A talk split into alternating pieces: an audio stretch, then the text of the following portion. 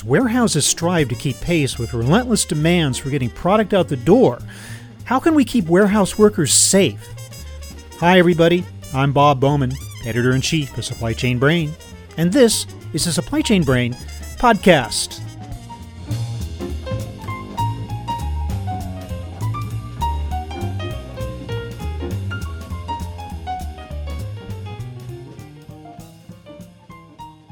Injury rates at Amazon.com warehouses reportedly are far in excess of the industry average, with certain facilities chalking up 20 or more injuries per 100 workers. What's going on here? Should working in one of these massive fulfillment centers be considered hazardous duty? And how can we make all warehouses, not just those of Amazon, safe for workers? On this episode, we address the problem with the help of Joe Schlosser, Senior Director of ISN. We'll learn which types of injuries are most prevalent, why and where they occur, and what must be done to stop them. It's a complex issue touching on warehouse labor standards, worker training programs, the challenge of staffing up during peak periods, and, for better or worse, automation. How do we achieve a safety first mindset in the warehouse? Here is my conversation with Joe Schlosser.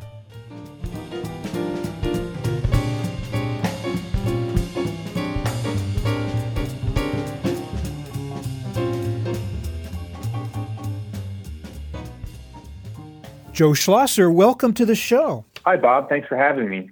Joe, we are seeing some unsettling statistics about injuries in Amazon warehouses. Of course, Amazon isn't the only place where these are happening, but specifically, stats that show us that injuries in Amazon warehouses are far in excess of the industry average. And that may or may not be tied to the increase in the number of workers during peak seasons. Describe for me the problem as you see it. What's going on here? Yeah, Bob, thanks for asking. I think um, part of this is obviously due to kind of increased workloads. People are working in tight quarters with increased work demands. And there's also an increase in outsourcing and potential contractor use, which I think can also complicate some of those operations. And you add some work pressures and time pressures with an increase in people. There's also the consideration for some of these new controls that we put in place with respect to COVID that could be causing some of these potential increases in incidents. And it's common that we see that with other pressures related to the work, like getting more work done quickly or uh, sacrificing some of the safety precautions to get the job done. Interesting, you should say COVID controls might be one cause of this because I would have thought instinctively it would be the other way around. COVID controls require social distancing, and so your workers are not as close mm-hmm. to one another as they, and they're not getting in each other's way. So you're saying that isn't the case. Yeah, it's an interesting thought, Bob. I think we have heard a lot from our customers with conversations that COVID has actually decreased safety incidents because there's been a heightened awareness around health and safety in general. There's certainly an increase in awareness when you're introducing new protocols and programs that get people to go a little bit slower and think about the work that they're performing. But those types of controls can wane, obviously, as people become more accustomed to these new controls. With respect to Amazon, and I, I can't speak specifically to Amazon, but in general, I think the thought would be that with increased amounts of workers and some new protocols and other things that are creating some confusion and also maybe just more congestion, you could imagine that that would lead to some potential safety concerns or hazards. What kinds of injuries are we talking about here? I guess in general, I think there's probably runs the gamut. I could, certainly could see more the kind of bumps and bruises, the types of things that end up becoming recordables but we have seen across industrial industries, not just in a manufacturing distribu- or distribution sense, that there has been an increase in more serious incidents. And this is of utmost concern to our customers about how to drive down these serious incidents. And, and I think this is something that a lot of our health and safety professionals are keenly focused on driving down. But it's been challenging because many of the things that they have done historically to control incident rates, the bumps and bruises, haven't worked and those methods haven't applied as well to the serious ones. And as you say, a lot more than bumps and bruises in some cases. Again, not to hit on Amazon specifically, but mm. there was this one Amazon warehouse in DuPont, Washington, where in 2019 there were 22.4 serious injuries per 100 workers. That's huge. That's way in, a, in excess of industry averages. What do you think is going on there? If not in DuPont specifically, but what would, what would be causing that huge number? Yeah. Again, I can't speculate exactly, but I would say possible concerns over the number of workers, particularly new contract workers or temporary employees that are filling spots with less experience performing the work, uh, working alongside other workers. I think some of the longer hours and time pressures could be leading to fatigue and potentially oversight in some of the safety protocols. Typically, what I see and what I hear from our customers and safety professionals is that there generally isn't a lack of process. The process works if you follow it. It's typically a deviation from process that leads to safety hazards and injuries. Mm-hmm. And yeah. so, to the extent that these deviations are happening and being tolerated, allowing these injuries to happen, I think that's really at the cause of it. And it's about how management and the teams work to respond. And obviously, that's not Amazon specifically, but really any work site. Yeah, you walk into any respectable warehouse and you're going to see safety messages all over the place. Hard hats and requirements for being careful and stuff like that. So certainly as you say they don't lack for the effort at least but it, maybe it's, it's it's how much they follow them but also, I'm wondering what kinds of warehouses. The word warehouse can connote so many different things. I mean, in the case of Amazon alone, we have sortable warehouses, we have large item warehouses, we have receive mm-hmm. centers. Mm-hmm. Each of these is rather distinctly different in what they do. Do you know whether any particular type of warehouse is more susceptible to a higher rate of serious injury? I don't know specifically, Bob, but I think my speculation would be a lot of the concerns that we typically hear around serious incidents relate to transportation and then operating equipment within space confined spaces. Those are two of the, the most common things that we see. Probably the third one that I'll add on is also falling from heights. So you could mm-hmm. imagine that a lot of those apply across the gamut of distribution and warehousing facilities. However, some jobs have more of that type of work than others. The scenario, as an example, could be a, a worker walking outside of a specific boundary and walking into somebody moving large amounts of material with a forklift. That mm-hmm. kind of scenario you could see happening all day, every day.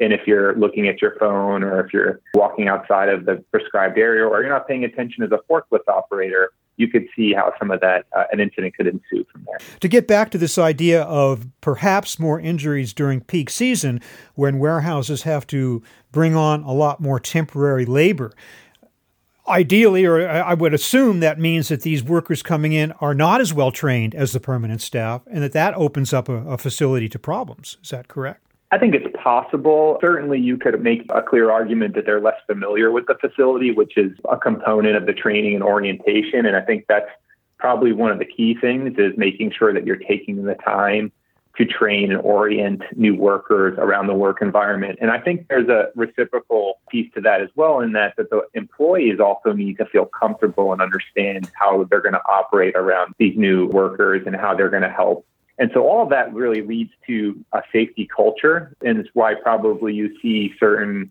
businesses or certain locations vastly outperform from a safety performance other areas is because there's sort of an inherent culture within those environments that lead to better safety performance and just things like training and orientation and working with changes and variability, which are going to happen. They, they're able to sort of receive that and manage that much better than maybe others. I want to ask you about automation and specifically at first robotics. Mm-hmm. To the, the degree to which it might be a solution to the problem or the problem itself. How does a more highly automated warehouse work in terms of the potential for worker injury? Do you see patterns or trends there? I think there's some encouraging trends just based on my purview. I mean, certainly you can look at point at manufacturing where early days of robotics were hazardous if you happen to enter near a robotic arm or a large manufacturing automation process and get entangled. It led to a lot of human injuries. There's enhancements that are being done, certainly with robotics, around being able to kind of cooperate or cohabitate work environments without as much danger. But they're certainly less known than we probably want to with some of these new enhancements into the warehousing and distribution space and how people can work alongside these. But one of the key controls is you probably are aware from a safety method is to eliminate the hazard. That's probably the best method for avoiding incidents is not necessarily putting controls, but eliminating the human interaction with that hazard. And to the extent that robotics or automation could eliminate or, or remove the need for that human to interact, that's a positive. However, if you're asking these individuals to adjust to working alongside some of this automation, there's certainly a, so one could foresee certain things going wrong. In fact, we have the phrase cobots, collaborative mm-hmm. robots, mm-hmm. which by definition mean that a person is working next to that unit. We also hear that these units are today equipped with extremely sensitive systems that prevent collisions, that alert them when they're getting near a person or a, or a rack or another machine. Can we depend on that type of technology, that proximity detecting technology, as a means of at least reducing the number of potential injuries from collision? I would be optimistic that it's possible, but I think part of it is what your tolerance is for acceptance. A good example or parallel is the autonomous vehicles. So, what level of safety are we willing to tolerate if we have a 99.99% success? Certainly, that's better than humans driving a vehicle, but is that acceptable for the outlying mm-hmm. fatality or injury? And I think that's where safety becomes really a, a, lot more tricky than maybe your traditional manufacturing or performance statistics. It's easy to look at an aggregate. It's hard to look at it when you're getting close to the individuals impacted. It's also the image. You know, when, with, with autonomous vehicles on the road, with self driving vehicles, we are tolerant to an extent of thousands of deaths a year caused by humans behind the wheel. But if one mm-hmm. self-driving vehicle kills us one person, that that becomes a huge news story. So I, I'm guessing that the same dynamic holds true in a warehouse situation, right? I think that's a great point, a perfect example. We're looking also at the transformation of, of what constitutes a warehouse today. We're seeing more warehouses being located in urban centers, closer to customers of e commerce orders. Does that have anything to do with injury rates, with safety, and the like. The outlying, perhaps rural, gigantic fulfillment center versus a smaller, more intense facility located in the smack dab in the middle of an urban center? I think it does. I would imagine a lot of the variability that comes with operating in a metro area where you have more traffic, you have more congestion, you have potential routes that are changing due to the roads being shut down or traffic concerns. Traffic itself, if you could put yourself in the seat of a driver who's handling this transportation, this last mile, and they're trying to complete work or they're being paid or compensated based on the work that's completed and they're delayed via traffic, you could imagine them potentially being incentivized to take shortcuts or to mm-hmm. speed or to do things that would we would deem unsafe. Now, certainly technology has helped in tracking and measuring and understanding transportation, but I think there's a long way to go with respect to transportation specifically. And that to me continues to be the, probably the largest safety concern with respect to the distribution and delivery of goods that we're seeing with Amazon and all these other types of businesses. Yeah, I mean, we're not even talking about the possibility of injuries that take place outside the warehouse during a so-called last mile delivery. That's another issue entirely. But I guess right. we're I guess we're staying within the four walls for purposes of this discussion. What do you think? Now, again, you said before, and I think it's a good point, that maybe the problem isn't so much the rules themselves as it is adherence to them.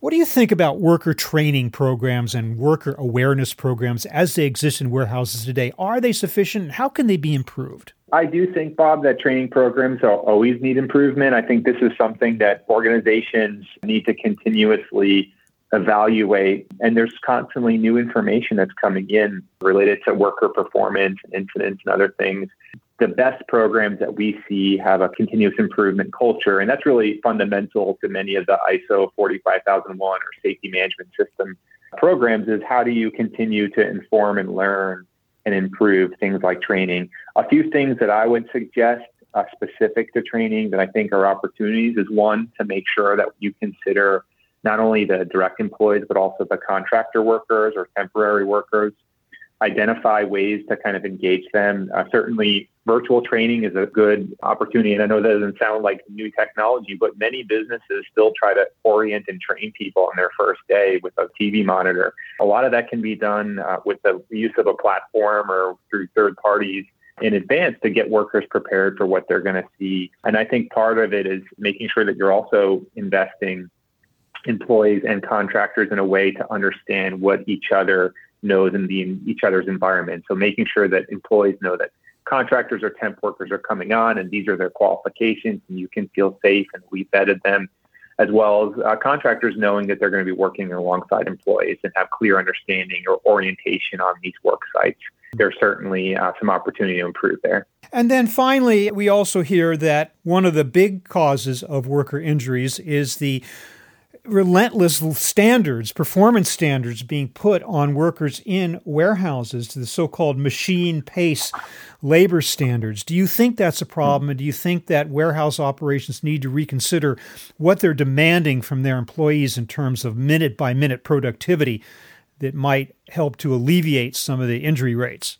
I could certainly foresee that being part of the issue and something that needs to be addressed. What I would advise for businesses is to make sure that they have kind of simple fundamentals like managing by walking around, the old adage of getting close to the front line. I think having a process and method for the front line to be able to communicate concerns, issuing a very clear and supported stop work authority. So anytime a worker is operating in a place where they don't feel safe, every worker has the right to stop work.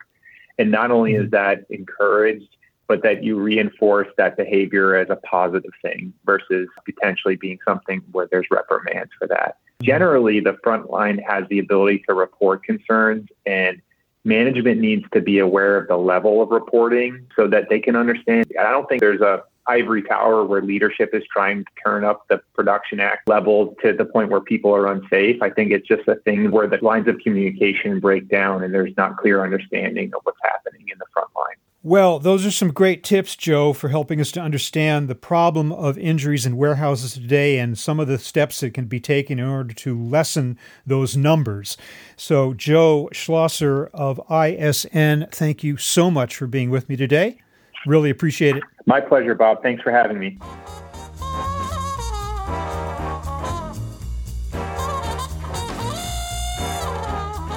That was my conversation with Joe Schlosser of ISN talking about the critical issue of warehouse workers' safety. We're online at www.supplychainbrain.com, where we post a new episode of this podcast for streaming or downloading every Friday. You can also read my Think Tank blog, watch thousands of videos, and access all of our other content, including the digital edition of our magazine.